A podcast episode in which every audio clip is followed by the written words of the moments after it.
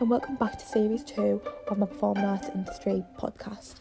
So, today we're going to be talking about full time, self employed, contract slash project based employment. I'm going to give some examples of them as well, and I'll try not to waffle on so it's not going to be boring.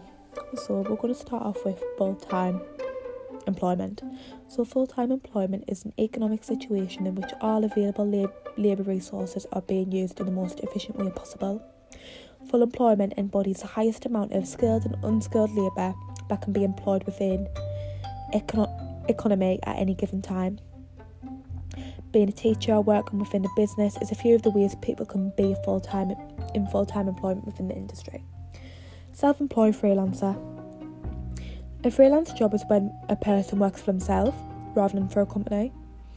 While freelancers do take on contract work for companies and organisations such as schools and colleges, they're ultimately self employed. Contract slash project based employment. Workers who hire for a specific I can't even read for a specific project often work for a specific number of works of weeks or months until the project is finished. While some contractors work for an organisation for many years, project based workers usually have a limited time frame for their work contractors not called employees. All employees have employment co- co- have an employment contract with their employer. A contract is an agreement that sets our employees' responsibilities. So I'm going to give some examples now of them. So an actor. An actor inter- interprets and portrays characters to entertain an audience on television, film, theatre and other performing art venues. They work in several environments such as theme parks, caravan parks, production studios, theatres, or any specific location really. On a daily basis, actors collaborate with other actors as part of an ensemble. They portray, interp- they portray and interpret roles using speech, gestures, and body movement and entertain, inform, or instruct radio, film, television, or live, live audiences. The relationship between a director and an actor is one of the most sacred of all filmmaking. Both the director and the actor are artists, and together they collaborate on a project that is bigger than either one of them. A circus artist. A circus artist develops and performs original acts shown casting great skill, humour, and emotive depth for the general public. They may perform any one or a combination a combination of the circus skills such as juggling, aerial, acrobatic or balancing work, a typical circus really. The relationship between the audience and performer. The auditorium as a performance space separates the connection and relationship with the audience is the performance space is bigger and the distance between the performer and the audience is greater. A comedian. Comedians typically develop an overall structure for their act and also create an onstage personality that they'll use for the rest of their life, really. And they'll keep it consistent throughout the show. But also write and perform their own material. However, more and more established comedians may work as a team with like writers to create a performance. The relationship between an, a comedian and his audience is important. To be a comedian, you need to be able to get a react like reaction from the audience. Because imagine if the audience don't laugh, you'd know you've done something wrong. You you need to be able to connect you know, you need to be able to connect with them for them to understand. A choreographer. A choreographer is someone who creates dance compositions and plans and arranges dance movements and patterns for dancers, especially for dance such as ballet and contemporary. You can choreograph stage, TV, or film performances. Some examples of famous choreographers would be Martha Graham, Merce Cunningham, George Balanchine, Isadora Duncan, and some these have been worked on like by colleges, schools, etc. There's a mutual dependency between a dancer and a choreographer. Although the former may need latter guidance, the latter can only think out of his or her pieces with the input and cooperation of the other. No abstract pattern can ever be materialised without the enactment of the body. So now I'm going to be talking about community and outreach. So, community outreach involves offering of education, social planning, and supportive activities to, to community residents freely and openly.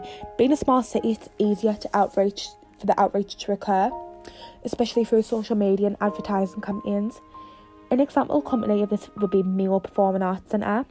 They partner with local organisations to provide arts and education related activities to enhance the local community. Students ranging from primary to secondary get to learn skills such as stage, acting, and singing basics to work towards an end semester performance for friends and family to watch. I think it would be a good experience, especially if they want to go on performing arts. Speciality workshops, resources, and discounted free tickets are made available for these local local organisations when a- applicable. The relationship between an actor and community and outreach is that the community and outreach organisation educate the actor and enable they have skills needed needed to progress further in life. I really do apologise if I'm rambling on. um, so next we're going to be talking about. Wait, I need to see where I'm up to. Um, we're going to talk about a producer. So, a producer is a person responsible for finding and launching a project, arranging, financing, hiring writers, a director, and key members of the creative team, and overseeing all elements of pre production, production, and post production right up to release. A producer will most likely earn a salary ranging between 7,000 and 10 grand. 7,000 grand and 10,000 grand based on education and experiences. Producers can expect a pay level of $91,100 per year. Producers can make the most money in California when they get a, get a job. Top producer skills.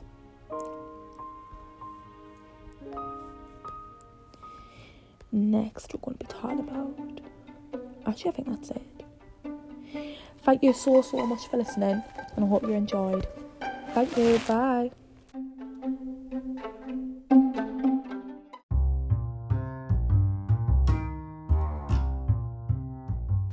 Hi, I'm Daisy and welcome back to my podcast. This is my third and final episode of my podcast, so I do hope you enjoy. I really hope to start doing my own podcasts about the industry in the future, as I've really enjoyed doing them.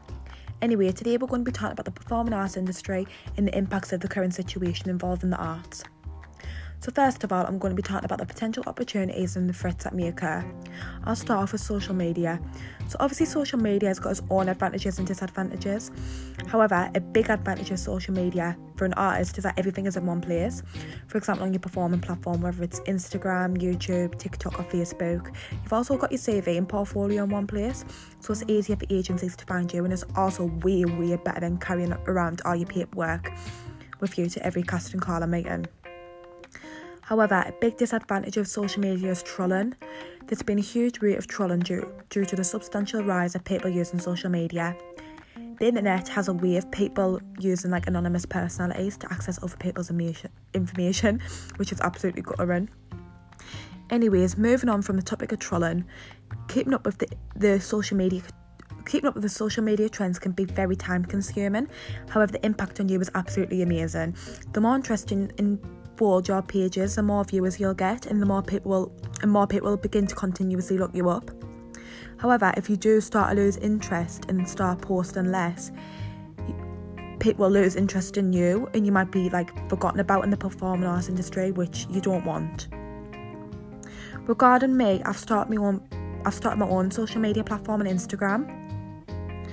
I mainly just post stuff such as like videos and photos of previous performances. However, I would like to be more committed to it and try and make myself known to the performing arts industry. I'll do this by posting show reels, more photos and videos of like rehearsals and more upcoming performances, and making and just making updates about the industry as a whole and what's happening. Having a large platform and using websites such as Spotlight and Backstage makes it, makes it easier to find auditions and even agents. However, with COVID, there's been no face to face auditions and they've had to take place over Zoom and through videos. I hope when I start auditioning it and do it in person rather than over camera because I do find that really awkward. But I know at some point in my life I will eventually start going to many rehearsals, but I don't want it to be like too late in my life. So I'm going to be talking about theatres now. So by the time COVID goes and other places such as theatres open up, I feel like people's going to be jobless Even though many theatres are sub- uh, sustainable to stay, to stay open, it doesn't mean that they're going to have a great comeback. I think theatre tickets are going to go up and people are going to complain. However, I hope people don't and do pay the price. Most people would have missed the theatre, so will pay and appreciate it. Like, will appreciate more. Never, nevertheless, with the government debating on whether performing arts should continue to be taught in schools, younger people are more are more likely going to be the ones who want who won't bother with theatres as they'd rather stay in the house and just watch it on Netflix or like on other streaming things such as Amazon Prime. Although youths are more happy to watch Netflix on their phones, tablets, or smart tellies, elderly people aren't because elderly people do enjoy going to the theatre and watching it in person. Maybe they don't know how to use those things and like they would rather go and watch it. So the next, so the next part of my my podcast, I can't even talk. So the next next part of my podcast will be about the government wanting to half the the funding for the art the arts courses. Reducing the funding per student by 50% will lead the deep cuts in, te- in teaching staff and resources, such as schools not t- continuing to teach dance, drama, and music, which is completely shit. The government should maintain its important investment in creative st- skills, ensuring the arts courses are, are widely accessible and properly supported for them to carry on being taught. The cuts are based on the arts not being on the government's priority list. They think it's 19 million is 36 million pounds they are cutting should be redirected other courses such as nursing and computing. Like not everyone wants to be a nurse or work with computers. Pre-pandemic, the creative industry was growing five five times the rate of the rest of the economy, which mustn't be clear enough for the government to understand how important the course really is to people. Jarvis Cocker, singer and former Pulp frontman, said the plans are outstanding. He also said, I think it's really just to put people off from a certain background. That's a pity because it's about mixing with people with different ideas, and then you you get this cross pollination of stuff that makes things happen. So Jarvis Cocker knows as much as we do about the course and how much it means to everyone. The government wants to half funding and stop arts courses from being taught in school so that young children won't be able to carry on with it later in life. Like we are the generation and our children are going to be the future generation. It's so important that they get to experience what we experience as performers. We are the next generation of the industry, so how does he expect to watch television in the future without it? Without people not doing performing arts? I guess he's really I guess he really isn't thinking in depth about this at all. And it's absolutely guttering. So personally, I think the performing arts industry is in danger for the future as technology has taken over the world so much since the pandemic and the improvise, improvisations are being made, especially for performers. For example, instead of lessons in studios, lessons have taken place over Zoom and everyone's really adapted to it. A future without COVID isn't promised, therefore it's more likely technology will be used for a very, very long time. And on the whole, after this pandemic, I think the industry will either go one or two ways. It'll either become as popular as it, as popular as it is now, or just go dead. When theatres open, costs of tickets will become dearer, and I don't think people will pay the price. To be fair, however, some people will because they've missed the theatre so much, such as the elderly and theatre lovers. I know I'm a theatre lover, and I can't wait to get back to the theatre. I know I'd pay the prices, and I do hope other people would too and I hope the government realise how much how important the performing how important the performing arts industry really is. As soon as the industry opens back up again, nothing is going to be the same. But we all need to stick together and do as much as we can to make the government so the government doesn't start start halving the funds.